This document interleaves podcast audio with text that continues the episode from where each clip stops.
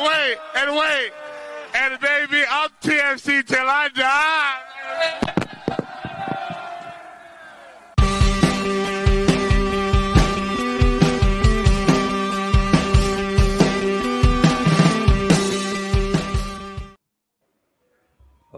Here we go again. Welcome back, Mhm. everybody, to another episode of Toronto Till I Die, the show for Toronto FC fans talking everything TFC.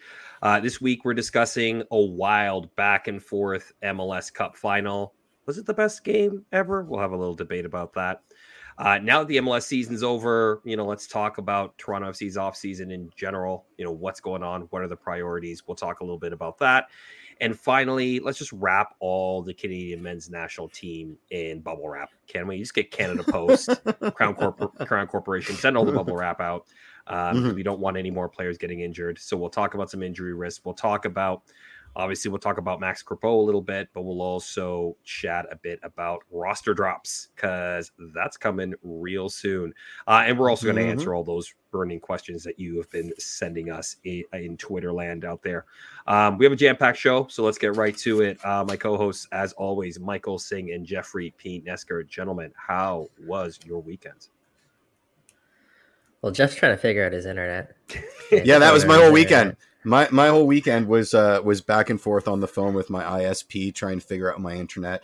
Uh, occasionally uh, trying not to doom scroll Twitter as it dies a slow heat death, and uh, and every time I did, I got Mikey uh, Singh at his other job uh, with Sharms uh, dropping bombs everywhere about about this and about that and about retiring and and and so on and so forth.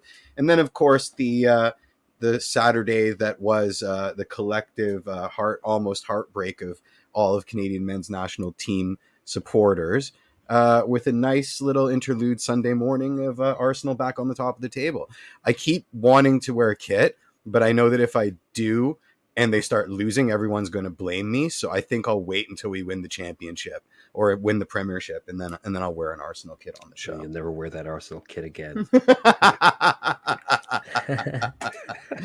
all right, maybe Yeah, I'll great. maybe I'll I'll change my change my plans a little bit. But yeah, uh, all all in all, a pretty crappy weekend. I mean, didn't get to enjoy too much of the weather because I was on hold with uh, with tech support the whole time. But uh, check it out, guys. Here I am.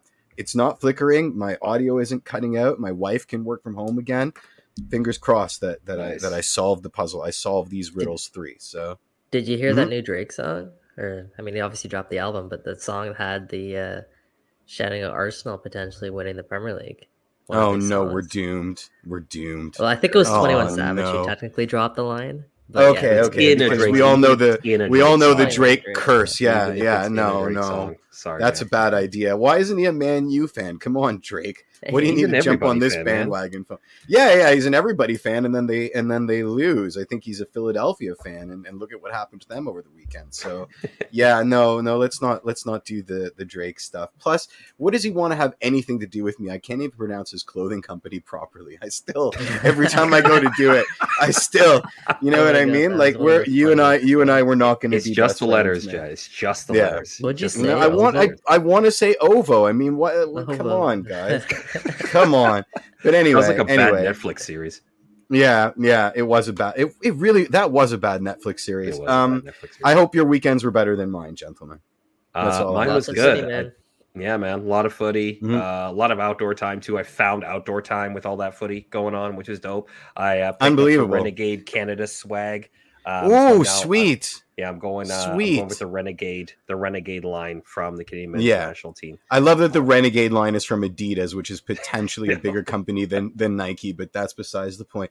Did you uh did you search it out at a deep discount, or did you just drop the needle and? and I know a buddy got it for me. it? A buddy got it for Okay. me. So, uh, Good so stuff. I, you know, I, I just grabbed it uh, when I could because uh, you know I'm a renegade. So let's do. Uh, What's Renegade your What's your report on on that crew neck? What would It you is- give it out of a It ten? is really comfortable. Like I'm in my house Mhm. and it's worn out comfortable. This is great. Okay, Sponsored by Adidas. That's good. yeah. Pause for the cold read.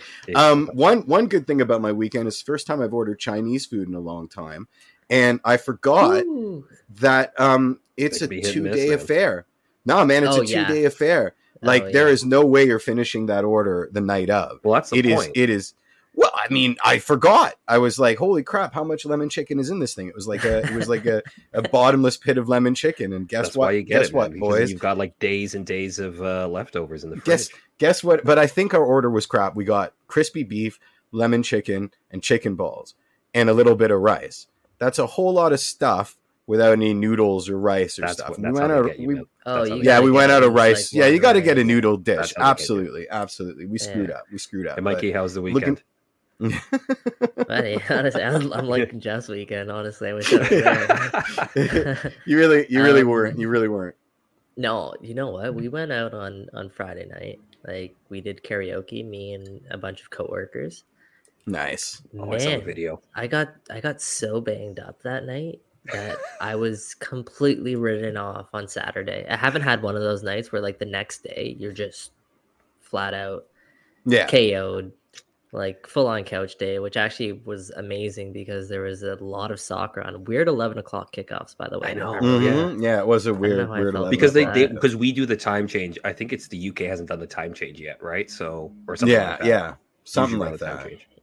yeah i don't know it didn't it didn't make too much sense to me but worked out um because it was a nice little couch day had some you know more sports to watch at night and saturday honestly uh or sorry sunday with the the time change and everything like that got up early to watch that that arsenal chelsea game jeff Mhm. and followed by my manchester united which i wish i could fast forward because that was just Mhm. brutal Yeah, that was pretty brutal.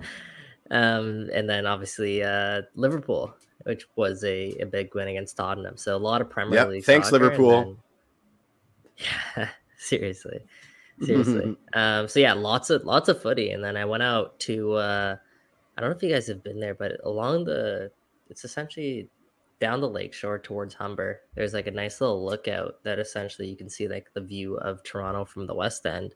So Yep. that was my Mhm. outdoors time. Did a nice little hike out there and had a Man. nice view of the city. So it was good. Everybody man, got to good. go outside except for me. It was like Pando 2.0 for me. That I was chained to my desk, listening to soft rock on hold for hours at end, just getting more and more, uh, more and more upset. But uh, you, yeah, how can you get upset? How can you get upset with all that Michael McDonald in your ear, man?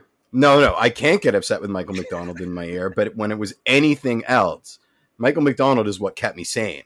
Because obviously, "What a Fool Believes" is the greatest song ever written in the history of music. But it was all the other faff that I couldn't handle. You know, when I got the um, uh, "You're Making My Dreams Come True" the Hall and Oates thing, I was just I was ready to throttle somebody. I mean, that that on on hold music is is is no good. But I realize you said jam packed show, and we've talked about absolute BS for about fifteen Yeah, minutes. Dave now, is so putting should- us in our Dave's uh, yeah, Yeah, trying yeah. to tell us we're talking too much Premier League and all the good players that come from Italy. So let's uh let's Yeah, get into yeah. it, gents.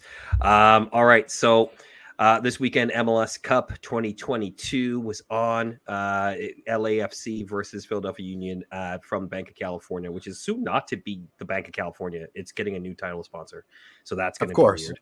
Of course it is, But uh, yeah, a, a, a enthralling game. Three three after full time, after added time, and of course, um, Philadelphia with maybe one of the historically worst penalties. Um, Unbelievable. taken in a penalty shootout.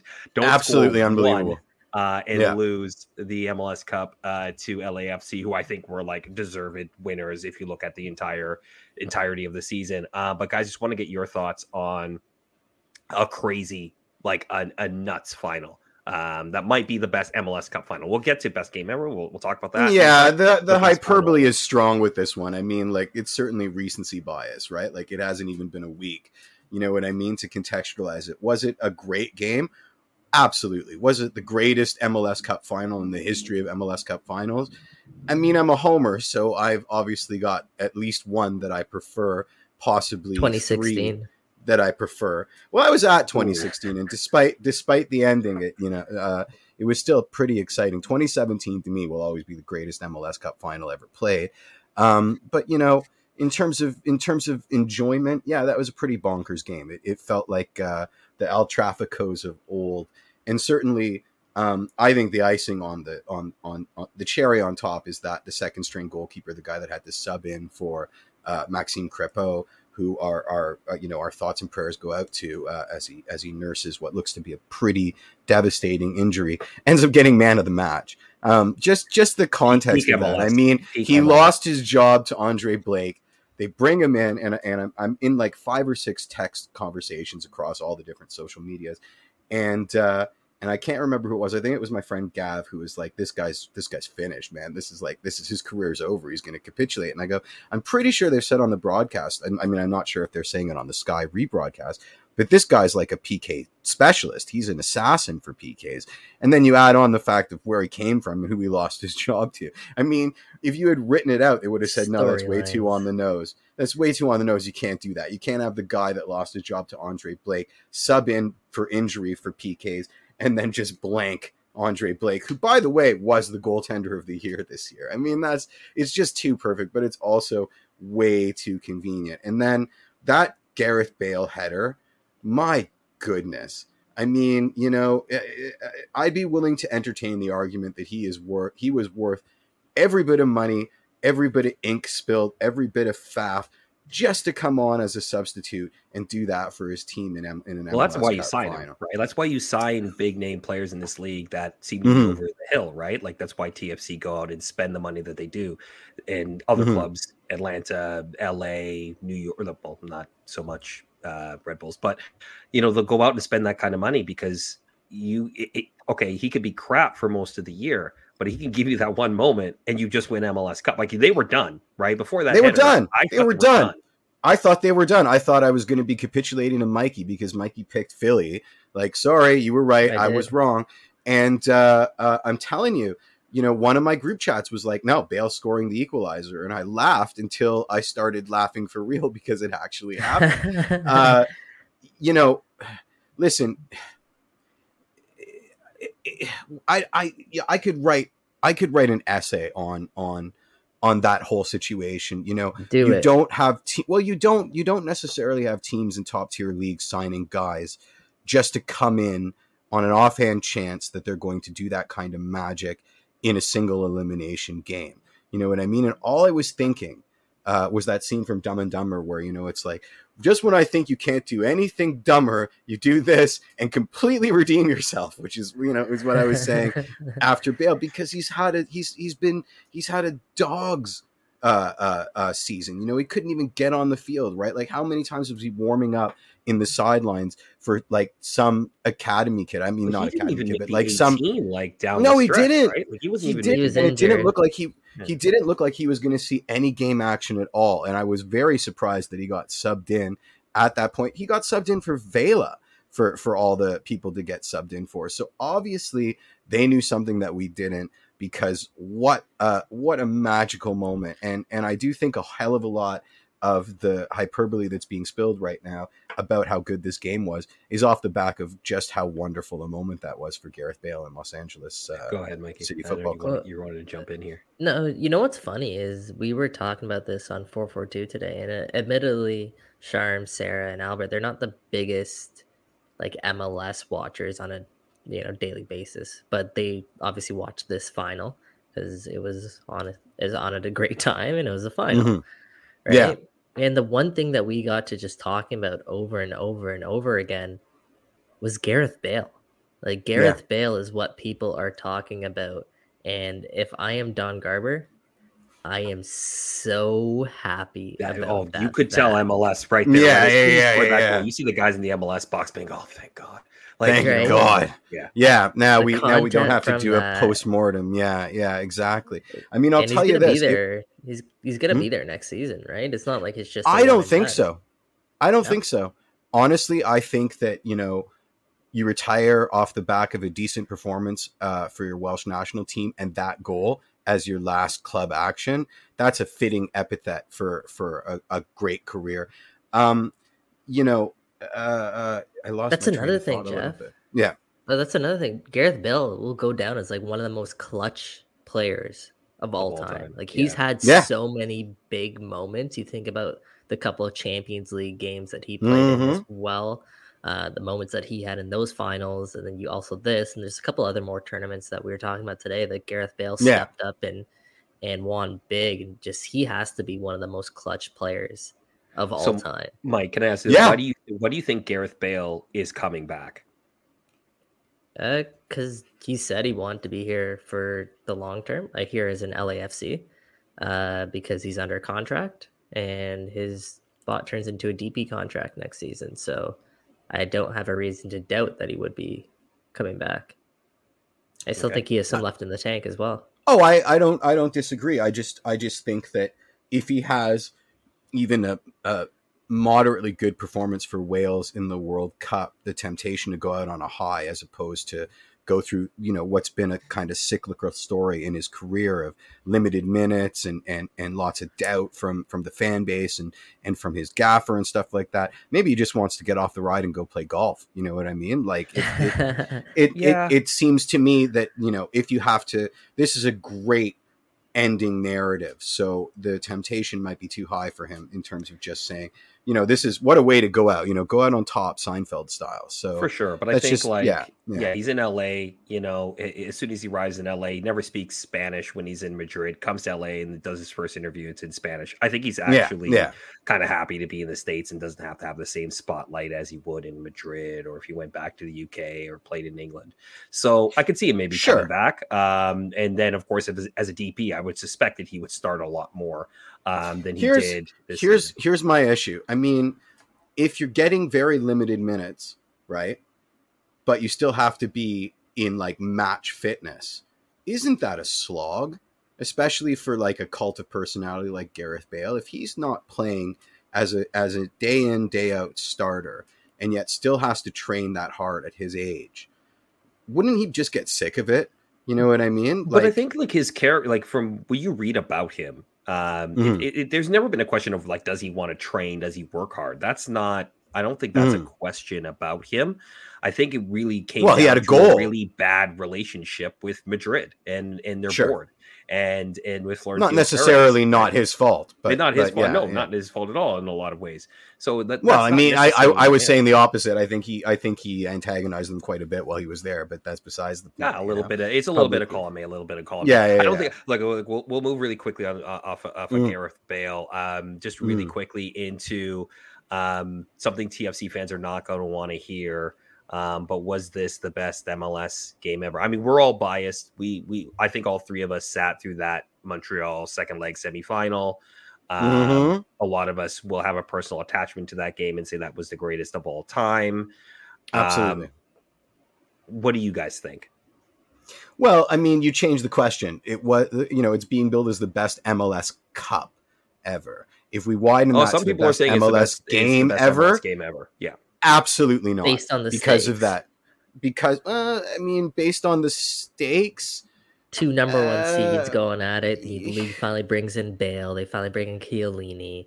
They bring in all these superstars, and it's two contrasting sides the way they were built. LAFC obviously buying a lot of names, whereas the Union were, you know, building a lot of homegrown talent and building a, a roster maybe conventional, unconventional. I'm not sure which really where it, it has to falls, be but- unconventional because there's a lot of teams that don't spend that don't end up anywhere near Philadelphia's level of success. Right. So So the, the um, narratives are there.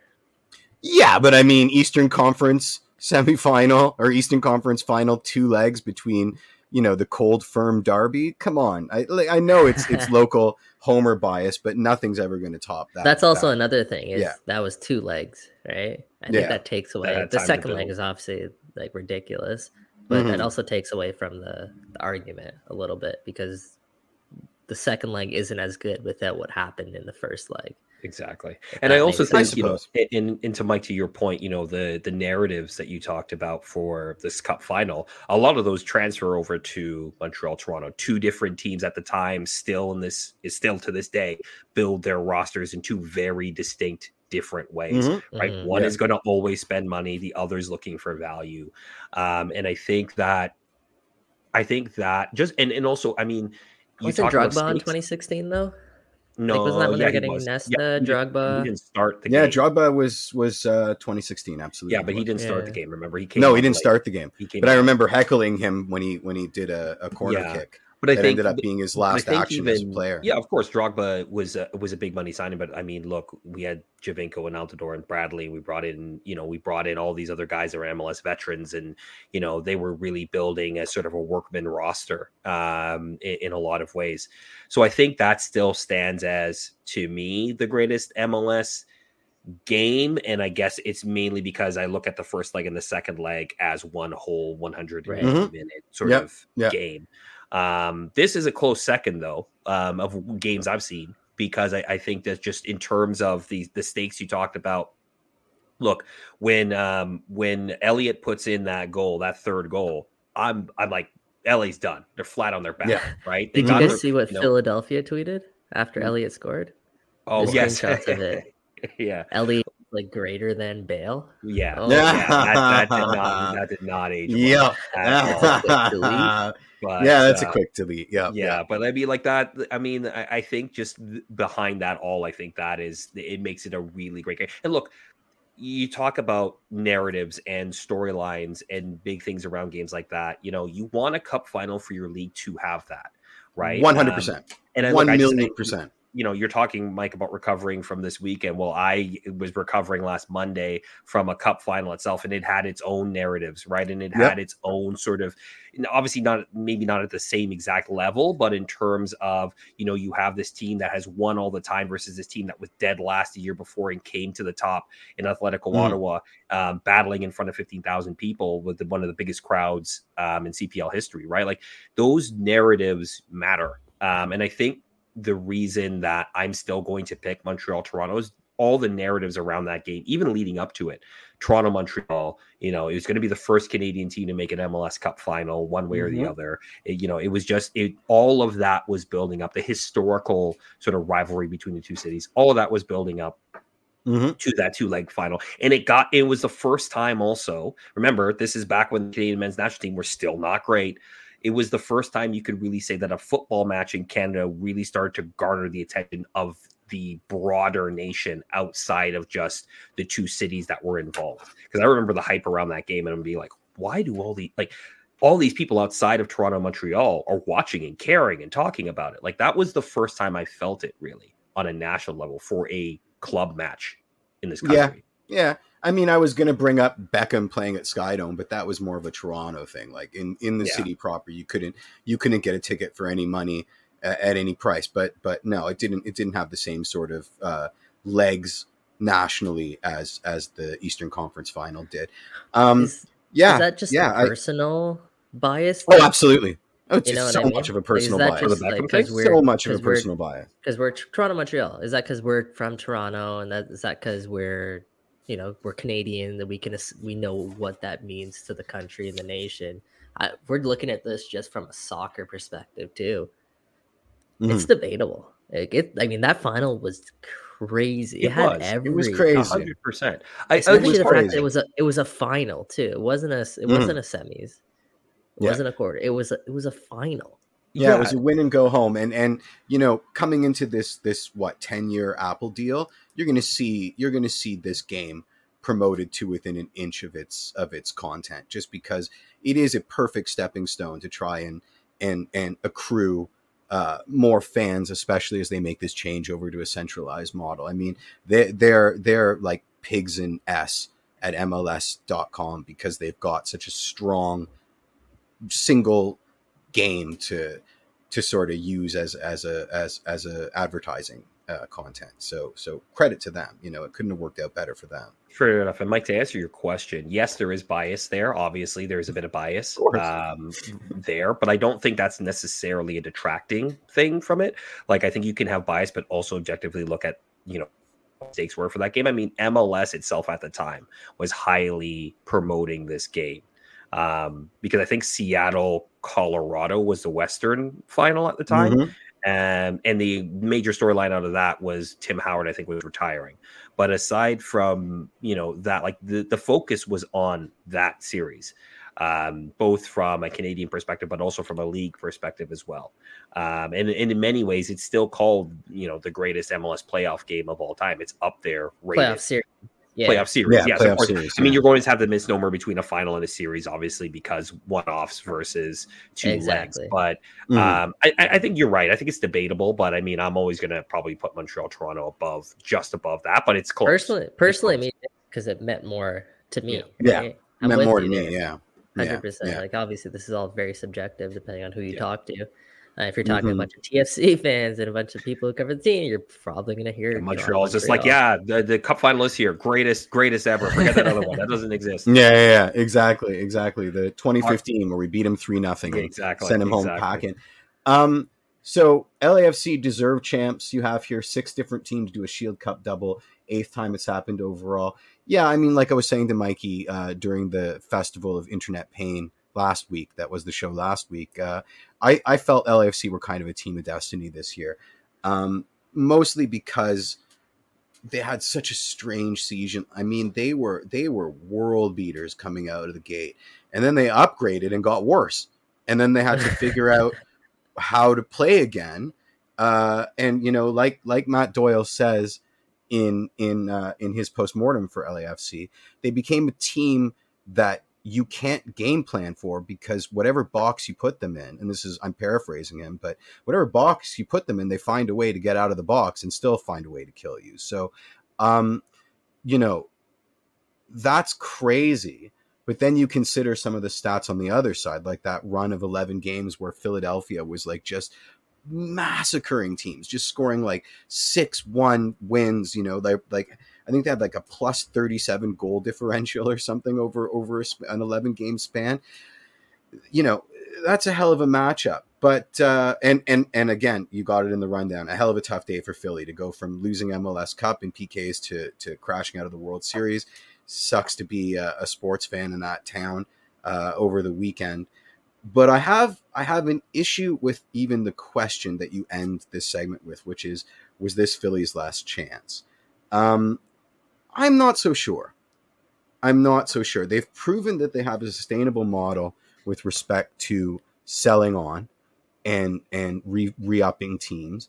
Almost uh in, in uh, they, they're almost seattle in that way you know? Everybody always asks questions like oh no what's happening? Chad marshall's going to leave. Oh no what what happens when ozzy alonso you know hangs up his boots or, or, or moves away? And seattle seems to be just fine at finding plug and play replacements uh, from various different different methods and i think while philadelphia doesn't have the spending power that seattle does they're going to be okay.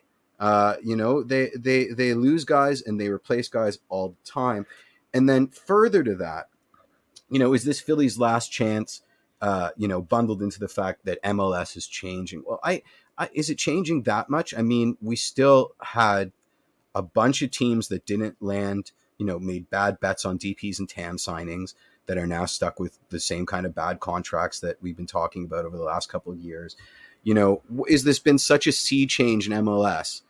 You know that in 2023, a team that's built such the way as Philadelphia has been built for the last little while will no longer be competitive. I don't know if I can say that outright. So Yeah, I, I asked the question because there's been so much discourse on whether or not Philadelphia have to has to spend, or teams Mhm. like Philadelphia, I should say, have to spend. And I think TFC fans have been using it in the context of this club and how we choose to build our roster. But uh, no, I don't think it's Philadelphia's last chance. One, they're not losing a ton of guys, right? A lot of guys Yeah. are under contract that are main guys on Exactly. that team for and and the guys that stepped up this year are all young guys. That yeah, and, and the guys are selling ceiling, like so, a, a Paxten Aaronson, a McGlynn, and stuff like that. Like they were on the periphery of the team. yeah, They're just selling them because they're young players that have some Have an upside. European clubs want them, so they're going to actually have money in the bank. Uh, not a ton. I mean, I think I think they're talking about Paxten Aaronson going to Frankfurt for four million, maybe.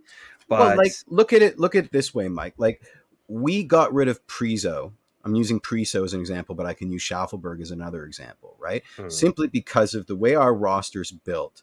You know, we've got guys in their position booked for the next five years, and the next five years is our window to be competitive. So waiting around for the Shaffelburgs and the Prisos to develop into the Mark Anthony Kayes that we can already get and be competitive just didn't work for us, right? It's a very different model than Philadelphia, where it's like, you know, we've got guys in the chamber ready to go. Like they're they're it's an assembly line kind of situation. And I'm I'm wondering what Mikey Singh has to say about that. Like because there has been a lot of chatter, right? Like this is, you know, this is the last year that a team that's built along the lines of Philadelphia is going to be competitive in, in MLS 8.2 or whatever the case may be.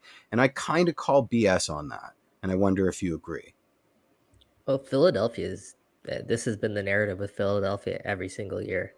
And for whatever reason, they're able to defy the logic that is you lose so many players that are very important to your team, yet mm-hmm. you have guys that are able to step in and replace it. And I think that has that's a really big testament to the system that Jim Curtin has put in place there. Million percent. And, and Ernst Tanner, right? Ernst Tanner is and Ernst Tanner, yeah, Tanner too. But like uh, specifically Jim Curtin because it's it's plug and play essentially, and the guys that are being put into those positions uh, really understand what they're being asked to do. Mm-hmm. And I mm-hmm. think that's that's huge for a young kid, where you get that clarity, the instructions, and it's very uh, you know, there's not that much chaos. There's not much that that much unpredictability. Where mm-hmm. it's ironic I'm saying that because Philadelphia's system is based off sort of unpredictability. Yeah, it's kind yeah. of like the Red Bulls light kind of mm-hmm. system. Mm-hmm. Yeah, it is. But, it is.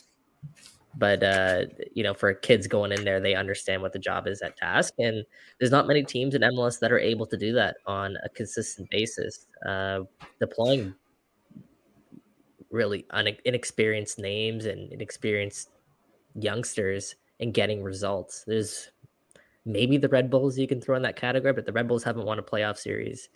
Maybe and Graham and Graham writes right here, which is the perfect postscript. But have they won a cup? Which leads me to the question: Is their ceiling competitive?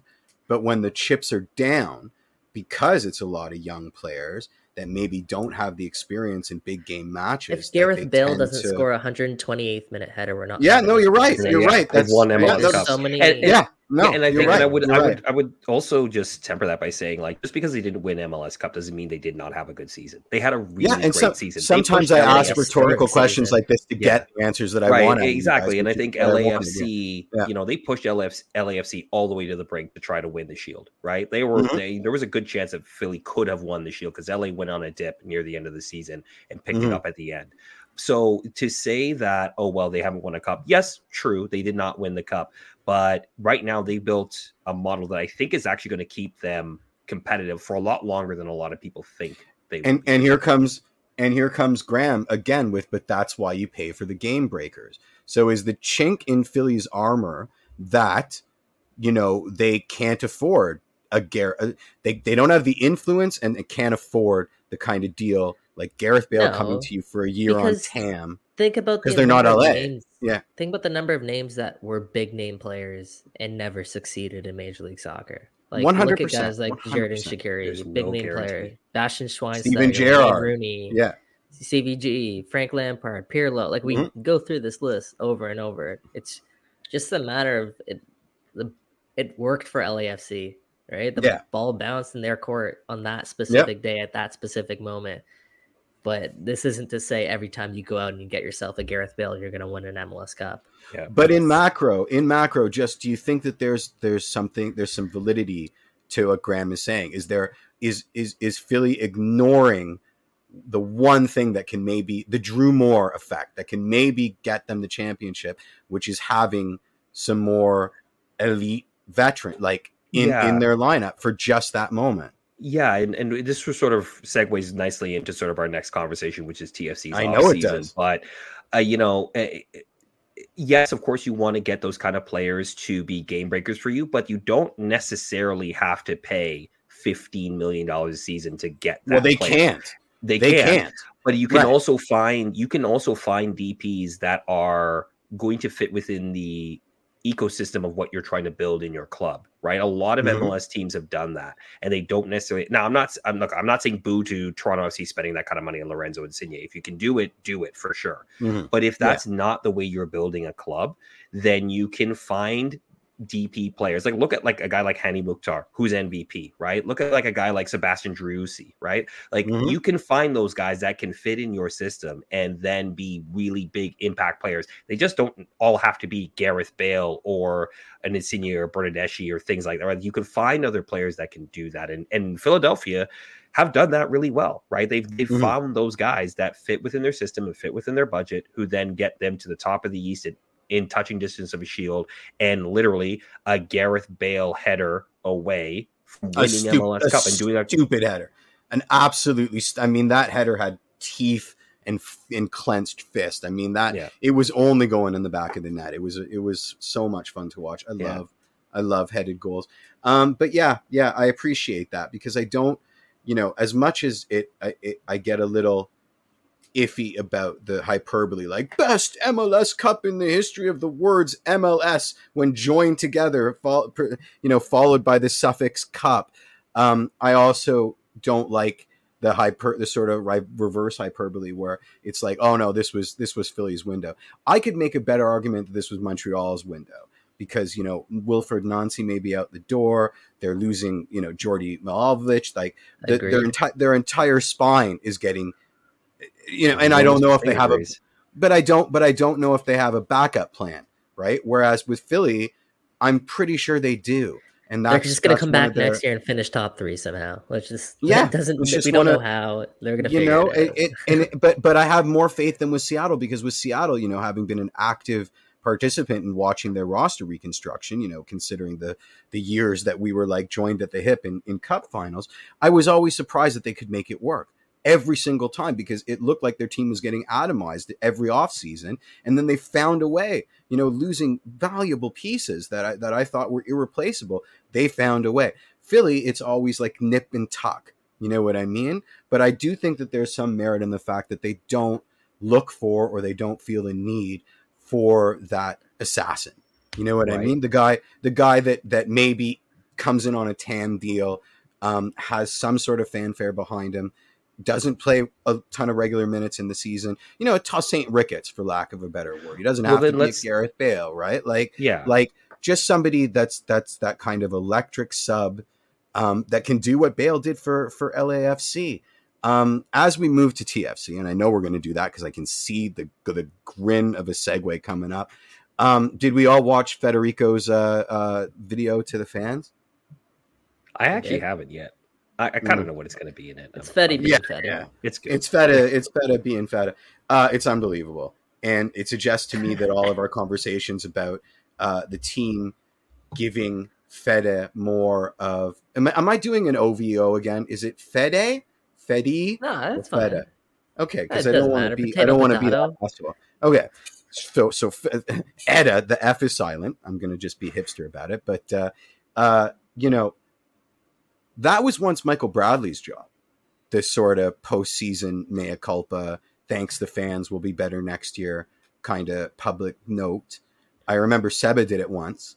Uh, I know Mike. I know that Michael Bradley's done it a bunch of times, um, but they let Federico do it this time, which suggests to me that they're sort of listening to us I, mean, I'm not going to be that that ego megalomaniacal, but they're listening to the pulse of TFC land, and they're and they're sort of giving Fede a bit more heavy lifting with respect to being the face of the club, because um, it was unbelievable. something? Sure. How do you think Lorenzo feels about that? I don't know, and we were discussing this. I think on the episode that you missed, Mike, which is, um, does he like it? Do you think that he actually prefers not being the voice of the club and just letting his actions on the pitch speak for him? Or do you or do you think he's pissed that you know he came here with all this fanfare to be the man and it's very clear that he's been that his that someone's shining brighter than he is? You guys asking me? Yeah. Felt like an ominous silence. Yeah it does yeah, no comment no comment. no comment. Wow. Uh oh, no trouble in the henhouse. No well, how's his English, Mike? I mean, I mean, can that's he even do thing, it? Right? Maybe what that's it. doing right now. I mean, that's entirely unfair. If he's upset that that he didn't get to do that video, um, and he would have done it, you know, with subtitles and and a translator, and uh, It's not it's not the same thing. I mean, you look at the cut of the Feta video; it opens with him explaining that you know he's not very comfortable doing it in English, and he's going to do it in English anyway. Uh, which is kind of the thesis statement of the whole damn video. So yeah, I, I, like I'm not going to read too much into that right now. Mhm. Um, you know, we'll see how that progresses. To me, it's you know my my my biggest sort of thing around that is okay if you are pushing Feta to the front, that's fine. You know, to me that that makes sense. He is more of that personality. I, again, like what we were talking about on the previous podcast was just Mhm.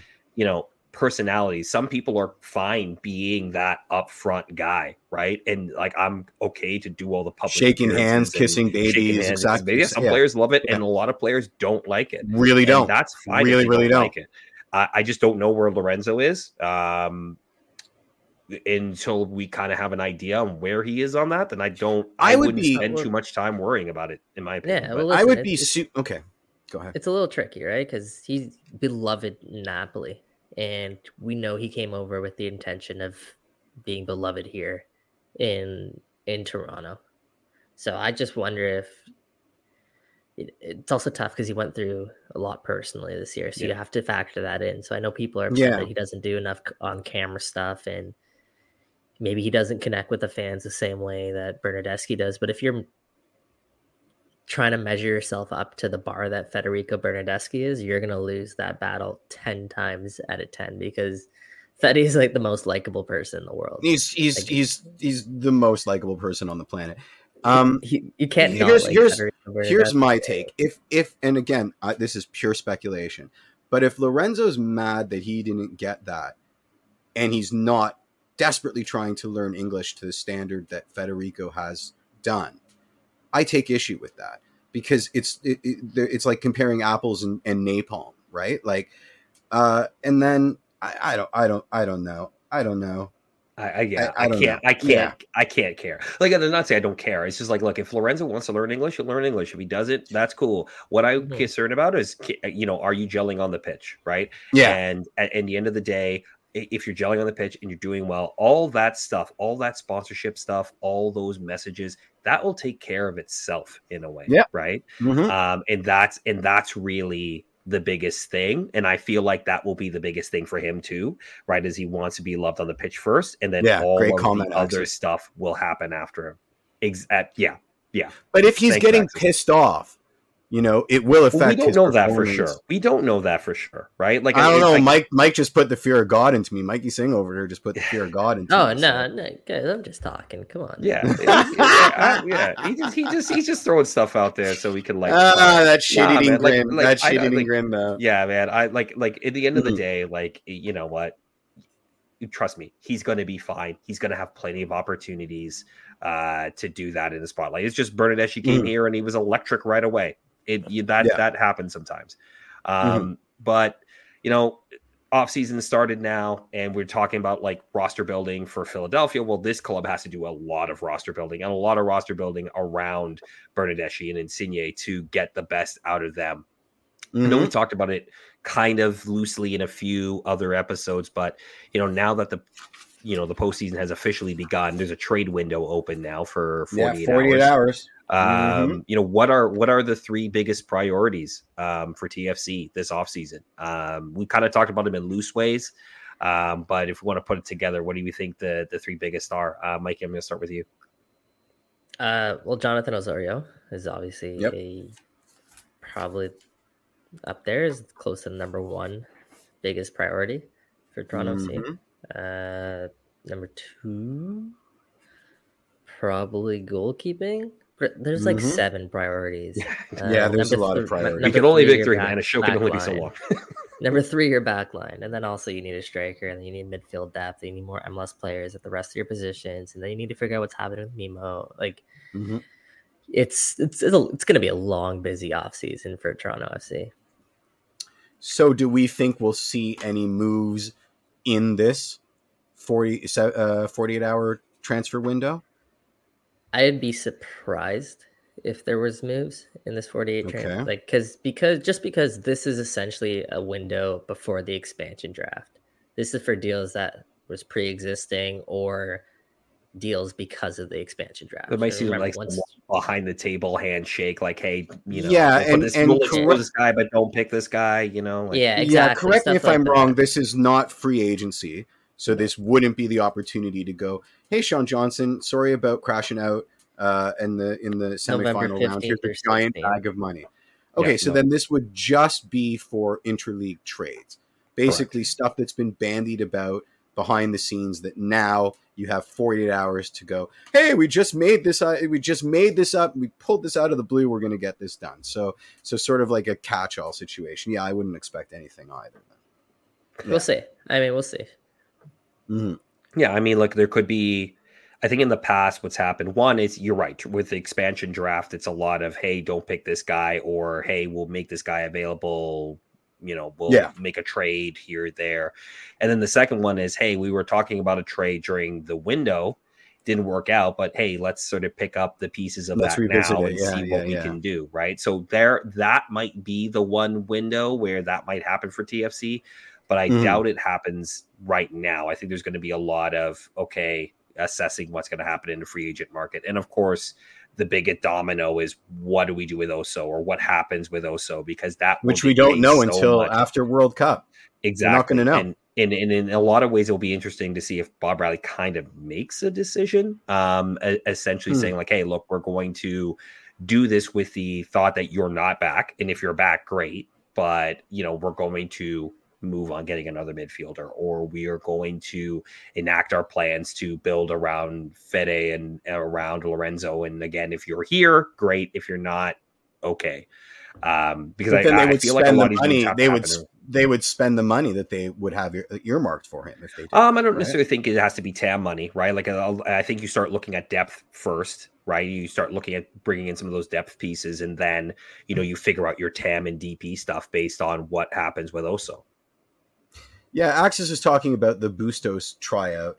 Uh, I think that's really interesting because Bustos is most comfortable as a number 10, and we don't play with number 10. So the second I saw that Be a rumor, winger. I was He'd, like, be a, he'd be a right-sided winger. oh, isn't that weird? Because we have no wingers at all. well, It's- you, know I mean, you, you're, if you're like- gonna, it, uh, the, I see that as if you're gonna play Jayden Mm. Nelson as a midfielder this season, whether it's I a starting so. position or as somebody coming off Sure. the bench, and you're using Bustos as a as depth, right? Um, Mm-hmm. But even then, again, we're not really going to know anything about Marco Bustos until if he gets called back in January, right? This was sort right, but can you do you see him as an eight, for a week? an eight six hybrid, or is this just him training with the team so they can take a look at? Because I mean, he's he's an exceptional player at a lower level in the CPL, right? Do you think he'd be happy with a Kadin Chung kind of situation where he comes to TFC and sees under 500 minutes in in a season? That can't be great for for his own personal development, right? And it's also not It's his big pay preferred raise. position. Big pay raise from what he's getting at CPL. Is that enough? I mean, I, I thought players wanted to play. I know that they want to set themselves up for life, but I also But they're not going gotta set it. I mean, them. they, they're getting paid. They're not going to get that paid. Like they're gonna they're gonna li- Yeah. live a, and have a decent uh, salary. Um, okay, Mikey, what do you think? Uh, about Bustos? Yeah, you can I- start there. I sort of went off in a million different directions as I'm want. to do. Yeah, I I mean, I, I think it, it's a opportunity for both parties to to get to know each other. As I think, uh, I think even the CPL press release said that. Mhm. or whatever article. I don't know if it's a press release. Um, yeah, Bustos. I love Bustos as a player personally. I think he. I've always been a fan of his for a very long time, and I think he would do well to be a depth piece in Major League Soccer. Is he okay with that? Yeah, I think he would be, as Mike alluded to. Like, but CPL players make what 40, 50,000? Like you're jumping yourself up to 80 something. Yeah, if that. I mean, Bustos is Yeah, one of the better ones. So I'd imagine both he's of them. making. But aren't I mean, aren't professional athletes constantly aware of father time? You know, and it, and it, every move is measured both by, in terms He's of what, money, 25 years old? Yeah, he's, but he's also still a in young terms guy. of what it does with respect to their career trajectory. Like no one wants to get caught in a hole of irregular minutes, you know, uh, kneecapping their development, Well, right? I think Okay. it's like one of those situations where you kind of bet on yourself, right? Like you're gonna, Well, you're yeah, gonna go course, to TFC and you're gonna you're gonna Well, let me ask there. you guys something. From Hmm. Canadian Premier League perspective, where have players who've played in the Canadian Premier League have had successful careers gone on to play other than like what was the highest level of Canadian Premier League's gone on to play? Like Chris, Tristan Borges when he went to Belgium and like, yeah, but he got Yeah, into that it was a was like- tough that was yeah, a tough situation. That was a tough situation, situation. yeah. that was really Yeah. tough. But is there another example like that where a Canadian Premier No, I, League I player think No. I think graduated? Can they have comparable to success? Borges' move. Yeah, So let's compared to let's- Borges' move, yeah. No, it's ba- it's, a- mainly been so- to MLS, so it's a right? big Or win. MLS next. It's a big win Pro. for Bustos because there's Yeah. only a handful of those players who make the jump from the CPL to MLS. Most of them. And remember, go play he he started off in MLS. This was a step down for him to CPL, right? And if you think about like Mo Farsi, for example, who was a really good player in the Canadian Premier League, Mm-hmm. all he was able to get was an MLS Next Pro contract, right? Yep. So getting an MLS contract, if you're able to, uh, I think that's a you take that no matter what. Like that's a big win. That's- That's, that's security. very fair. You Very, very fair. Resume as a soccer Yep, I'm player, trying. I'm just trying to sit in his shoes and weigh weigh the the potential of less minutes, less Yeah, I'm sure Kadin Fanfare. season wasn't ideal, right? yeah versus versus money etc etc and i think i agree with you i still take the bet on mls 10 times out of 10 Yeah, for as sure. opposed to a, a- another year in the CPL. I don't think he has anything else. I don't say he has nothing less in CanPL to achieve, but I mean, like he's clearly a top player. He's already won a championship in the league. Like, Mhm. really, you know, where Yep. else? Unless I mean, he comes to Forge, right? Like uh, that, that's the only. but like, He's even I- gotten caps with the national team. Right, Yeah, exactly. yeah. Right. So he Yeah. has caps. So like it from that He does. perspective, yeah, you make that move. You, and and here's the thing, like if you know, if you can start to build sort of depth pieces like a Marcos Marco Bustos, like some other players that could possibly be out there, you know, what would you define Toronto FC's uh, a successful Toronto FC's off season? Like how would you how would you define success or how would the fan base even define the, success? the, the I know those are dominoes two are still very different. I know those are two very Yeah. different things. Um, Yeah. But how you know what would a successful offseason to you look like? Because there's so To many me, variables, so many. yeah i'm curious to mikey's To me, it would be answer. getting all the pieces that you want to get in uh, before training camp or during training camp, at least. Yep, That's the 100%. successful Season Well, how many And how many say- pieces do you think that is? Well, that's a that's Who a lot. I mean, there's gonna be a lot of moving parts, and I'll tell you guys, like, there's gonna be guys who are leaving the club still that are still on the roster. Yeah. right? Yep. So you have to replace some of those guys. Um, then you have to bring in the depth pieces that you want to bring in. Like you're going to be talking double digits probably in, in terms of guys you want to bring Dude, in. I don't know dude, if you're I going to be able to bring in double yeah. digits, but let let's forget about the obvious areas of need, right? Our backline, goalkeeper, center forward, right? There's a potential we're losing Criscito. I mean, Mikey said it himself. Mikey Mikey dropped that bomb midweek. There's a potential Criscito retires, right? Richie's deal is not permanent yet, which means we're right back to the beginning of last season playing kids in the in the in the outside back roles, which we do not we desperately do not want to do. well, Richie's So- here till June at least. Yeah, Richie's here until June at least, right? Which is, you know, But let's just make again, it permanent. I've, make it I've make said it this all along. Yeah. I believe there's something in there that they can make it permanent. Yeah, We'll money what money talks. World Cup though. Richie Yeah, again, World we'll Cup see. So so yeah, it's again. it's we're almost in limbo because so much of so much of these roster moves will have to take a back seat to player performance or lack thereof in in the World Cup that's coming up in less than two weeks, which just feels strange to say out loud.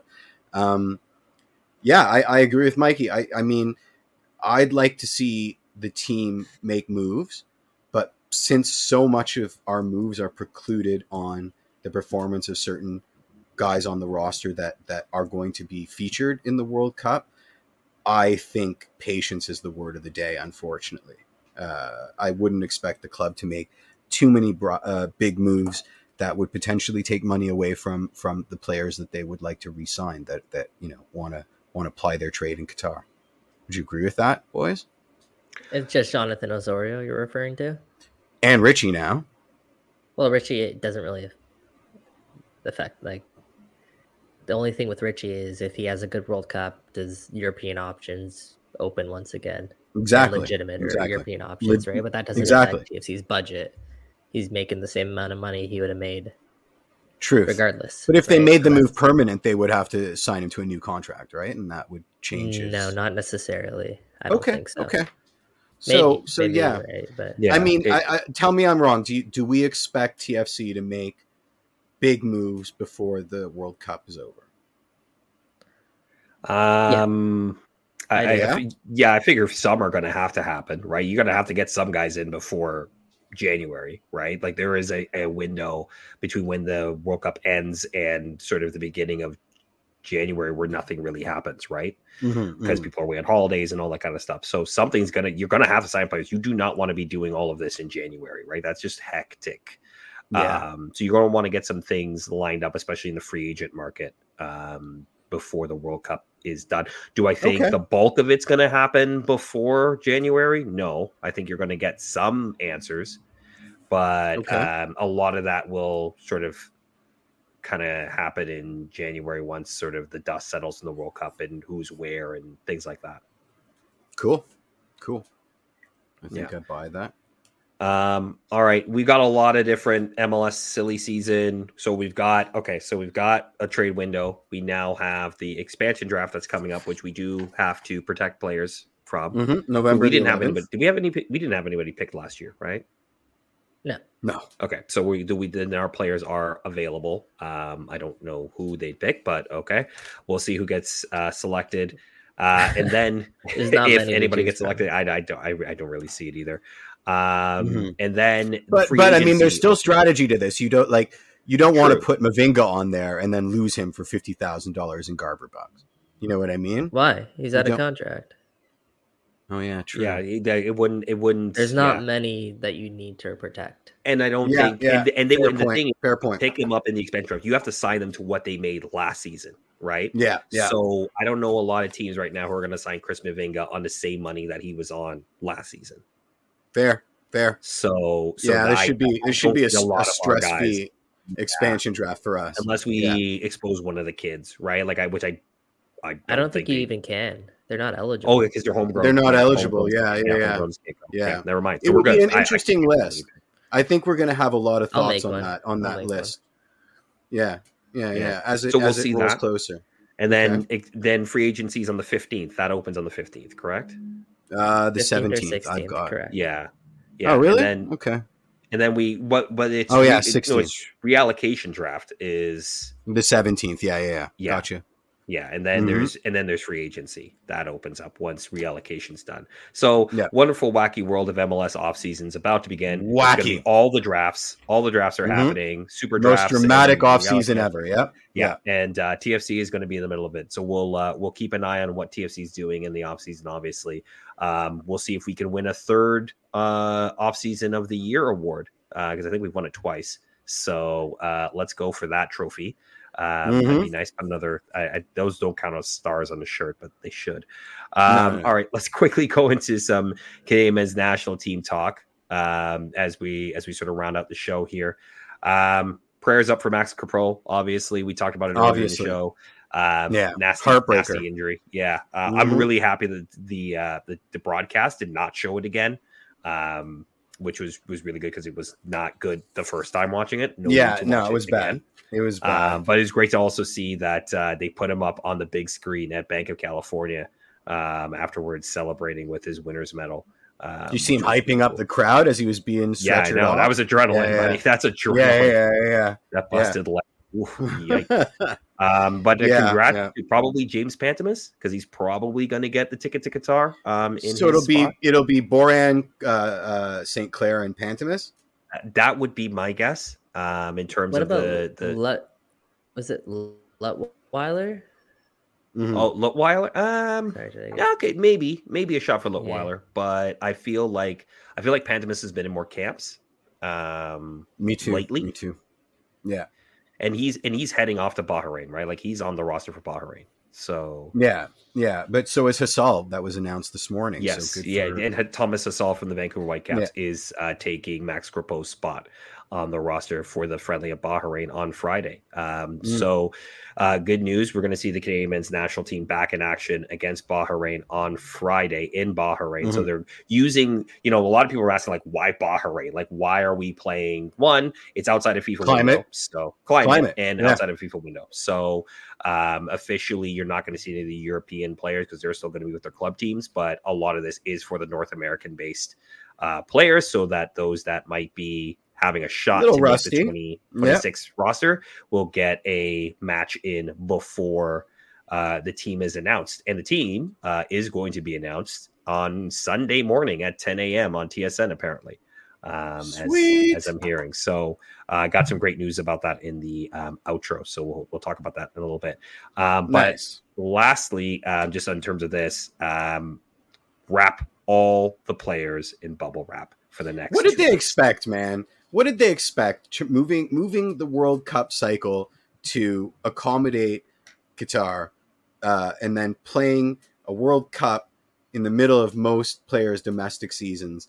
What were they expecting? Like uh, obviously, know? the Canadian, from a Canadian men's national team perspective, we're talking about that. But I mean, like some Mm. of the biggest players in the world, also like the players you want to I- see in I'm- the World Cup. Yeah, I'm not even talking from a Canadian Yeah. perspective. I'm talking from an international footballing perspective. It's like multiplying zeros between the fixture congestion that we've had to deal with off the back of the Pando, leading into this unbelievable shenanigans.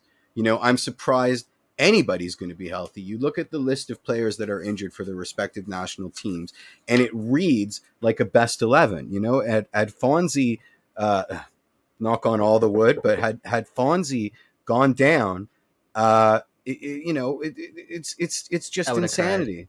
I, Yeah, I, I, I, did crying. cry. I, I was, was crying crying. on Saturday. I was like, You do I even want- do I like, even was care like, about- that's it? I was like, I was I was like, I don't know if I like soccer anymore. Honestly, like there was an hour where I was like, do I want to do this to myself anymore? Like Yeah. this is years of my life, and now you know this stupid game against Bochum, and and he's not gonna he's not gonna play in a World Cup. Like, do, where that who did they who did he play against the the game? It was uh, I who cares? Actually, I don't, I don't even know. What Yeah. is it? Yeah, exactly. Bochum. Who cares? Bochum, by the way. But Oh, like, um, but also like, he goes down. Then, then what happens to Crepeau? It just, I'm like, oh my Yeah. god, right? Like, yeah, yeah. you, you must think about other FAs around the world, just looking at their players. But you and, oh my can't- God. you cannot Right. ask domestic clubs in the in the in the thick of the season that are about to take a break where everybody's going to get rusty potentially injured to let national team players who are traditionally the best guys on your squad because they've been selected they've been capped by their national teams to sit out two weeks of competitive no, football no. it's just not going to happen we Yeah. we So- joke about this all the Mm. time on 442. Like, if you're Yeah. one yellow card away from a suspension, and you you score a score a goal you're taking your shirt off 100% shirts coming off. Yeah, not only yeah, that, tarps if, off. If you Yeah. your teammate scores a goal, you're taking your Yeah, shirt off. yeah, Like, yeah, yeah, yeah. Do whatever you You're- can to get that. what- Like over the suspension. advertising Have you, board, ne- have you whatever. never seen the studs on my on my cleats before? Because here they are. I'm sliding into you. Give me that red card. Like Or oh, Absolutely, oh man, I pulled up and I have a tight hamstring all of a sudden, guys. Yeah. I can't play next Yeah. game. Yeah, I, No, I it- think the next wild. two weeks you're going to see dark arts, the likes of which you've never seen before, and it'll It be on. sucks though. Yeah. Because. No, we're, it gonna have, we're gonna have a. World Cup potentially without Son. We're gonna have a World Cup with te- potentially without Pogba. No, uh, not Without beer? No Pogba, no Kanté, No beer? no Varane. Yeah, no beer is just that's a Yeah. huge Yeah, I factor. know. Yeah, massive. yeah, Um, yeah. there's- yeah, There's a lot of players that are be missing, and it's the first time really because it's in the middle of the season that we're talking about injuries in this regard. There's Mhm. always injuries that happens, but it's usually Yeah. major injuries. Yeah. These are Yeah. literally knocks before a World Cup that could Exactly. keep you out. Exactly. Yeah, and usually yeah. during that period, usually the season ends and then you have a, a couple of weeks, right, before you play the World Cup. If also to ramp up summer period. training with your national Yeah, side. Like there's nothing. leaving- there's literally the there's league no stop. time. You got a There's week enough- the World yeah, Cup there's starts. time to Yeah. check in, unpack your bag, put your kit on, and go out and play in front of uh, one Did billion. you guys see people. what it's, Messi it's pulled? up? You mental. Caught that? Messi, No, Messi I literally didn't. just told this coach. I mean, it, it helps because you're playing for PSG and it's Liga, and PSG is going to win that league blindfolded yeah. nine times out of ten. Shout Mhm. out Jonathan David. Mm. Um, But he essentially said, "I'm not playing the next two weeks. I'm going to Argentina now and preparing for the World Cup." Yeah. Wow. Because you can. That's goat Yeah, like you can't. Like, fuck, like, that- like how many players status. can do that though? Yeah, yeah, how many yeah. players in the world can do Like, that? Right? Goat five. status. Yeah, you can Five- do that. five Like, players in the world can do that. Well, Ronaldo. Like you can't like Arsenal anyway. played Arsenal played Chelsea this weekend. You can't miss that match if you're Arsenal. They're Yeah. they're going Yeah. for the league title. Yeah, Like, yeah, Every yeah. single player in Arsenal has to go into. You can't back out of a 50-50 challenge. Yeah, like, yeah. you're No. playing I for the league mean, title. I mean, luckily, Ødegaard, uh, you know, Norway didn't make the World Cup, and there's a bunch, you know, there's some guys you that are. But like, you know, at the end of the day, had like it, it is mental. It's mental, and I hope that FIFA never does anything this stupid ever again. I So really stupid. like. It's so stupid, and It's I will be man. Don't hold- celebrating Don't hold your breath. when people It's are FIFA, like, bro. when reporters are like, God, they promised air conditioning, and it's hotter than the tenth ring of hell in the stadium right Those, now. but they and do the have the air conditioning. I just don't know. No, if gonna but, help no, but they're much. not working. They're not. It's not working. Like they haven't been able to figure out how to make it work. But so guys, the positive, um, mm. MLS players are going to be healthy. Not gonna Yeah, lit. They're going to be go. healthy. Yeah. Let's Yeah, yeah, yeah. Players are out I mean. Because we're all It's- waiting for it's- Ryan Hollingshead to, you know. yeah, yeah, yeah, yeah. the it's it's team. it's it's tough to i mean obviously i'm i'm over the moon like we've got a world cup that we're playing in in, in two weeks you know yeehaw but yeah the the you know the specifics of this are completely insane and it's just it, it it's not a good look for the game the beautiful game uh you know hopefully the tournament will be something of quality but it's just it's too much to ask for these guys and uh and uh, oh, there's a Graham Reed is saying there's a FIFA corruption documentary on Netflix this Wednesday. Well, that's not today. I want to watch it after I finish today because I had a day off to Oh, deal don't with worry. There's with uh, with uh, with my ISP. there's a So lot of um look this is this is uh you know maybe we'll talk about it in a future podcast i don't want to take up too much time talking about it right now but Mhm. i mean if canada weren't in this world cup i don't know if i'd be watching and um and and it's it's, a, little World Cup. I'm going to watch it. I Yeah, gotta I'm going to watch, watch of course. it. Yeah, Canada's in, I yeah. gotta watch, but like, you know, no, even if they weren't, it's a World Cup. I'm watching it. like, Yeah, I don't know, Mike man. would yeah. have watched, guys. I Mike don't would know. have watched. yeah, This of course you would have watched. Yeah, but You're I the mean, host of a soccer podcast. I'm not going to watch the World Cup out of spite. Whatever, don't buddy. You're man. watching the I got, Cup. I got, I got Yeah, issues, yeah. but hey, look, hey, North America's got issues too, and we hosted. Yeah, and nobody's perfect, and I can't believe I'm using that as an excuse because Um, it's an evil empire. But that's besides the point. Like, All right, boys, let's uh, yeah, yeah, yeah. Let's wrap it up with these uh these last burning questions here from Oh, I like them. fandom- I like them a lot. the fandom. So uh we we talked about this a little bit. This comes from Dave Pinto. Just with Mhm. reports of Criscito likely retiring, are we in a better spot today compared to one year ago? He goes on to say, mainly I see us needing seven to eight starters, signed uh goalkeeper, tire back line. Um, Richie Only seven, eight will see more- starters. uh, Yeah, one yeah. to two mids uh, and a striker plus backups, depth pieces on top of that. So Burn the it a whole team bit. down. Let's sign. let's sign let's sign 11 new guys. players. Yeah, But, yeah, yeah. like, yeah. What, what, I mean, in terms of that, um, I'm interested in sort of that compared to last year because I think we've talked about this before, right? Like less, in theory, less Mm-hmm. Answers to sort of address this offseason than we did last season. But One hundred it's starting to sound like that may not end up being the case. There's a lot of questions. Yeah. There's a lot of questions, but I will see your. There's a lot of questions. Is Jefferson Soteldo on the books this offseason? Yes or Nope. no? nope. That's the biggest. We're thing. already we're already better, boys. We're already better. um, no, I I think Dave. Listen, we're we're in a better place. We're in a better place. We absolutely are. We've got a year of Bob getting comfortable and his desk we have a chair. head coach. we have a head coach. He's had a year. Uh, hopefully, he's he's got a big list of mistakes and a big list of things to change. Again, last last off season we had a bunch of question marks. Besides, a ton of kids. You know, this guy's going to be the next Alfonso Davies. No, this guy's going to be the next Alfonso Davies. No, this guy's going to be the next Alfonso Davies. Now we know potentially all three of them aren't going to be the next Alfonso Davies, which I think is sitting better than we were last off season. Um, we made a huge splash signing Lorenzo. We and we've and we've surrounded him with Berna at least. You know, Criscito may be gone forever, but we now have a ironed out plan. We've got a window of these guys until their contracts expire that we have to maximize to be competitive. I'd say any which way you look at where we are sitting now versus last off season, we're in a much better place. And I, I, I don't know if you guys agree with me. I agree with you because Bob Bradley spent a lot of this year undoing what Ali Curtis did uh, behind the scenes, right? A lot of stuff people 100%. don't see, Mm-hmm. right? And people, a lot of people don't know That place was in Miller- tatters. Kamal Miller- pull the pull the Jeff. Kemar Lawrence Yeah, yeah, still nice. on, on the books. Kemar Lawrence is still on the books for Toronto FC. Um, so is Auro. right? Dom Dwyer, there's still something going on there. Auro, obviously, Jozy Altidore, right? A lot of this was moving out contracts, probably weren't going to be able to get rid of, um, Mhm. but they managed to do that. And now heading into this season, just from a cap perspective, they're in a better better place. And then you 100%. also have a core of players that are in place. If you include Mark-Anthony Kaye into that mix, obviously Lorenzo and, and Federico. Um, God, why can't I? Is there, there's no more, or Richie, I'll throw into that mix. hmm So I guess that's four players. That's not that many, but they still have they still have the core, and they have a bunch of young players who have now have a year uh, of MLS play under their belt who Yep. are going to continue to grow and continue to develop. And from that perspective, you know, you can see sort of a framework. Last year, you were trying to carve out framework and trying to Yeah. figure out what exactly this team was going to look like. At least now we sort of know and we have an Yeah. idea. But Yeah. don't get me wrong, this offseason is just as important, if not more important, than last offseason in terms of getting Well, the yeah. team back on track.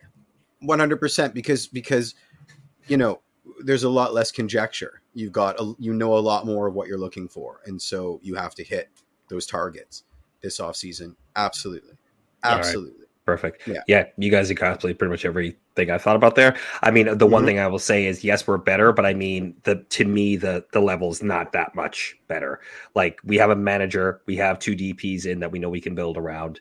Um, and a little bit of a core, but there's so much that needs to be filled. And let's have this conversation in like, you know, early February before the season starts, and we'll see where The beautiful thing is, is that, that we're point. going to because we're here every week. So yeah, absolutely, Um, absolutely. all this right, is next- my favorite. I love this one. Yeah, I, I have here's, a real here's answer for this question. So, why does it appear that tr- TFC, uh, basically uh, paraphrasing this um, from Michael, just why does it look like we don't do as well scouting South American talent?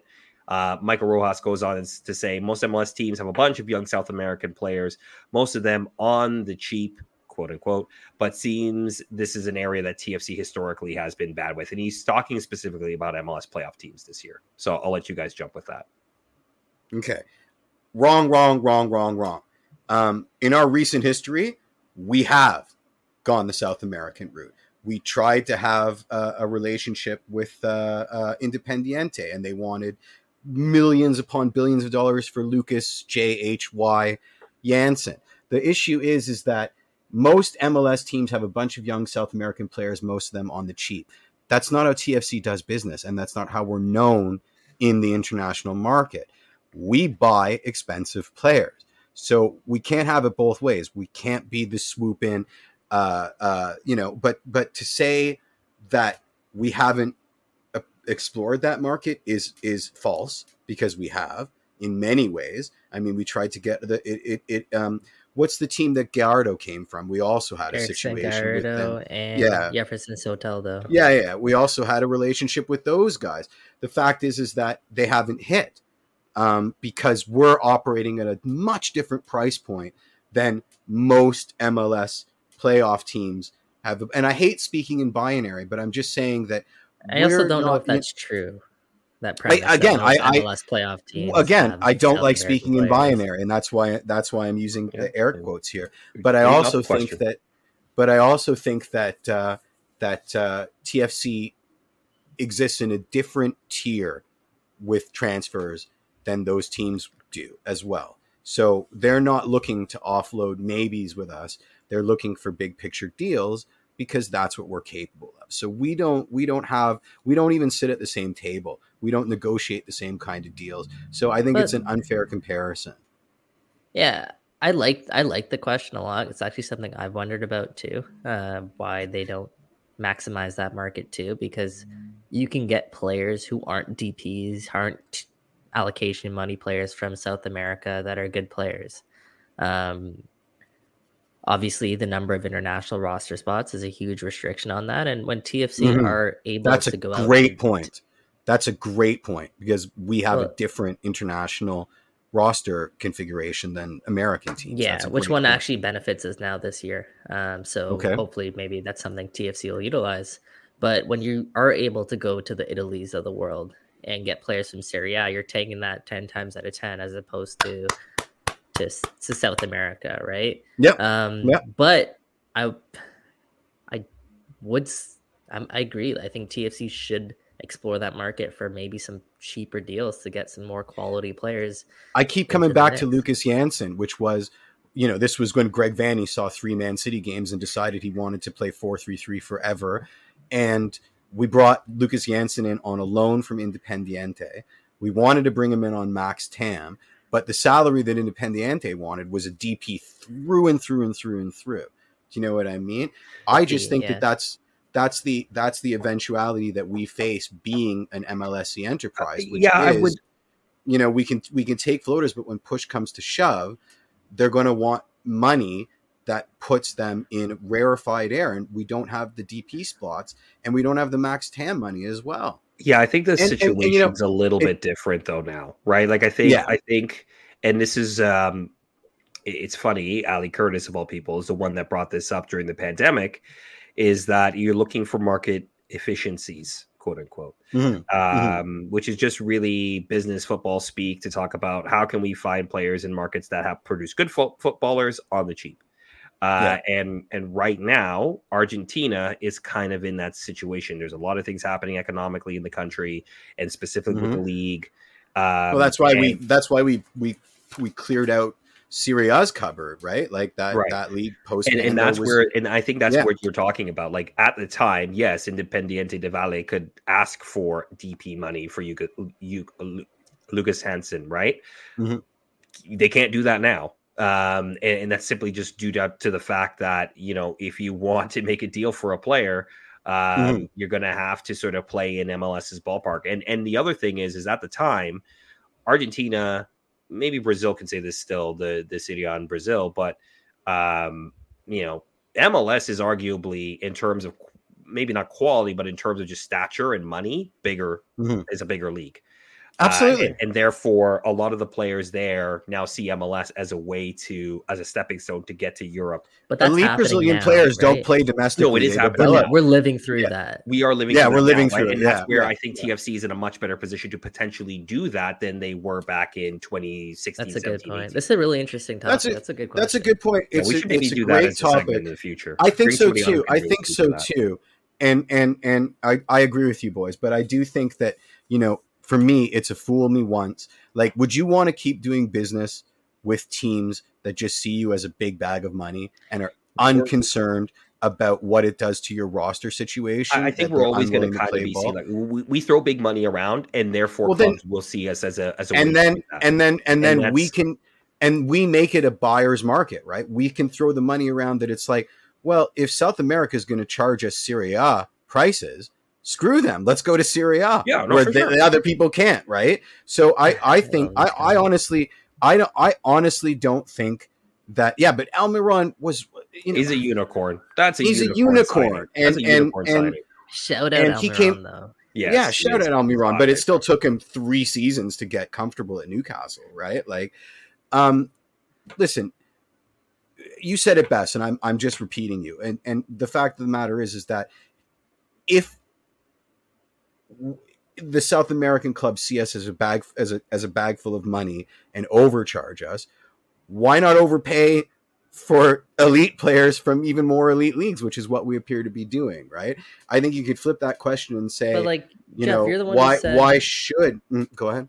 you're the one who said you don't like talking in binary terms, right? It's, this isn't going to happen with every single. No, you're right. MLS You're right. You're South right. You're well club, right? well put. Well put. and Well put. Maybe our scouting just needs to be better. Yeah, as Mike. Maybe as it's Mike as simple different as that. Maybe maybe it's a scouting thing. Maybe Yeah. it's just a, a market TFC haven't explored enough. Um, but it, it is interesting because I mean, Super interesting. right? Because because there are a lot of teams in MLS that are taking advantage of that market. And as But Mike I would said, also they went through say- a pandemic. Yeah, Mhm. go ahead. I would say like a lot of those teams in MLS are taking because they have populations a- and this that that kind of That's a cater to that, right? too. And therefore, it's a good players point, feel a lot but more I- comfortable to Like go there. Whereas Toronto, like like yes, we know there's a lot of you know South American people that live here, right? But Mhm. like though, like, a lot of the markets in in the U.S. are are playing up to that, right? Are able to say Yeah, like, hey, you yeah. can come here and you could basically have almost a bet, You don't have to speak higher English, standard of you life, speak and also have a lot of Spanish. people that speak Spanish, right? So from that perspective, I, I think that's out there, but I think that will slowly change, and I think Yeah. that Toronto FC will be willing to go to South America, but I do think they're not going to be looking for like they're not going to be looking for like an 18 year old kid to develop and then potentially sell on. If they are going to go to No. South America, they're going to go and get a Gabigol, right?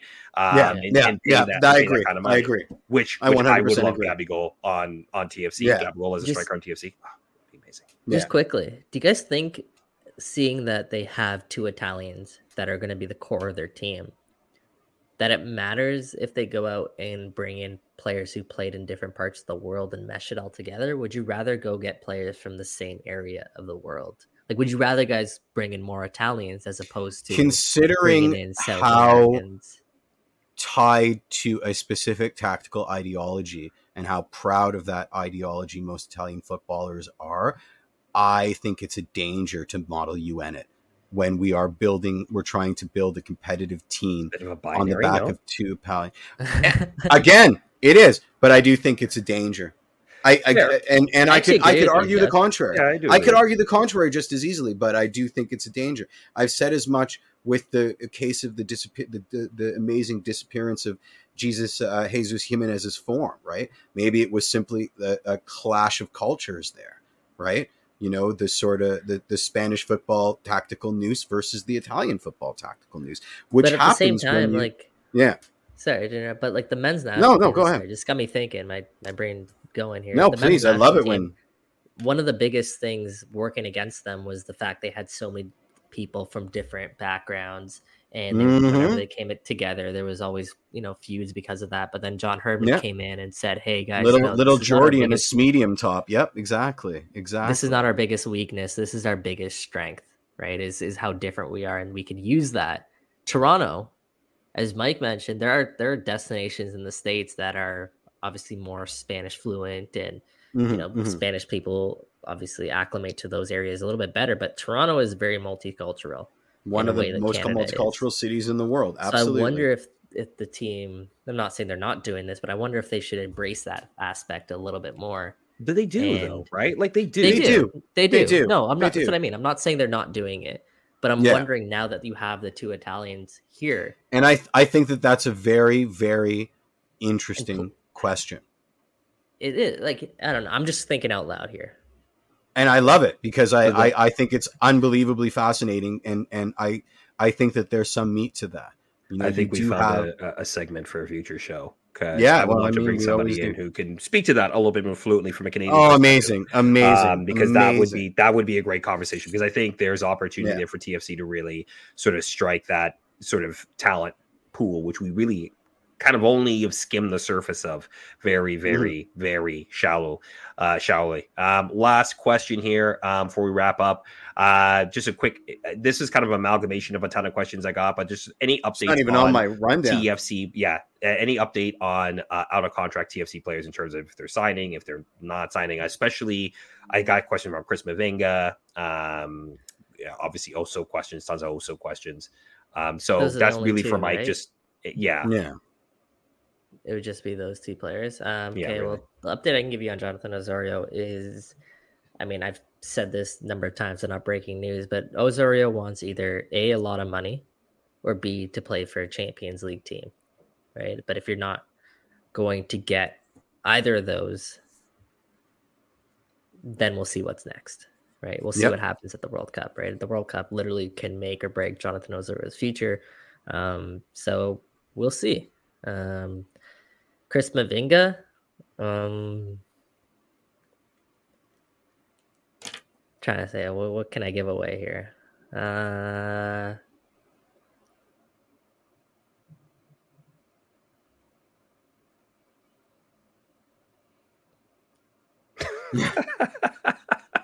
just try to wordsmith this right. yeah, now. yeah. I gotta- I have Redact, to- redact, yeah, I have to tread tread carefully here. Um,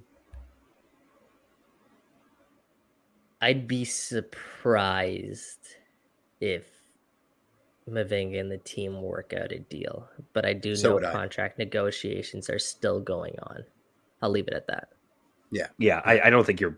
I don't think you're like breaking anything there, right? Like I think a lot of people do not expect Chris Mavinga to be back. I feel like No. that is a sentiment within TFC Live. Like I think just- that ship has sailed. Yeah. yeah I- i don't think that's i don't think that's news to a lot of people um, but fair enough uh, we'll leave it at that uh, for the questions thank you everybody Mhm. for submitting your burning questions this week Love burning Really questions. there were a ton of them i didn't get to them all um, Nice. Well, we'll def- we've always got next gonna week. get- yeah, there's next weekend. We'll probably have a lot more because we're sort of getting uh, ramped up Mhm. for said World Cup.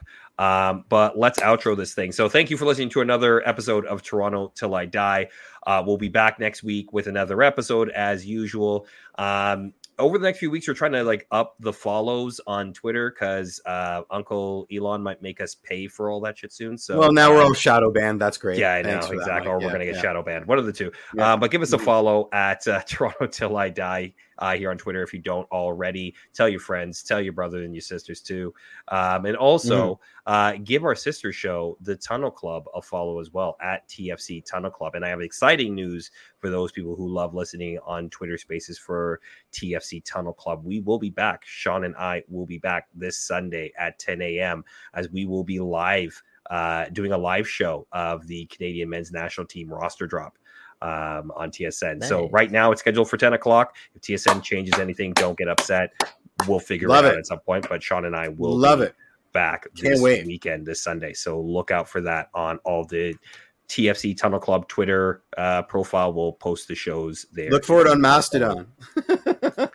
Dude, I was looking at Mastodon today. I was like, hmm, maybe it might Yeah, be my time. Brain might be the broke. time. My brain broke immediately, but I will. I will. What- Once the time comes, I'll, I'll, I'll figure it out. I You'll figure out suppose. I don't Mastodon. know. Yeah. Ugh. Yeah. Okay. Let's not get into a Mastodon conversation. Okay. We're going to wrap up the show. Uh, all right. Uh, gentlemen, any last words before we uh, we head out to the, this week? Mastodon. No, I, th- I think expansion draft is probably going to be going down before the next time we see each other, if I'm not mistaken. So Uh, there will be Oh, some okay. less content. So stay tuned and hopefully, Hmm? you know, we're not talking about a TFC player getting picked, or hopefully we are, depending on which way you look. yeah, at it. that's right. That's That's right. It's going to happen. Who gets protected? Who doesn't? Uh, fair enough. Yeah. Okay. Uh, all right. So for Jeffrey P. Nesker, for Michael Singh, I'm Mike Newell. Thanks for listening, and we'll see you all next week. Cheers, everybody. And wait, and wait. And baby, I'm TFC till I die.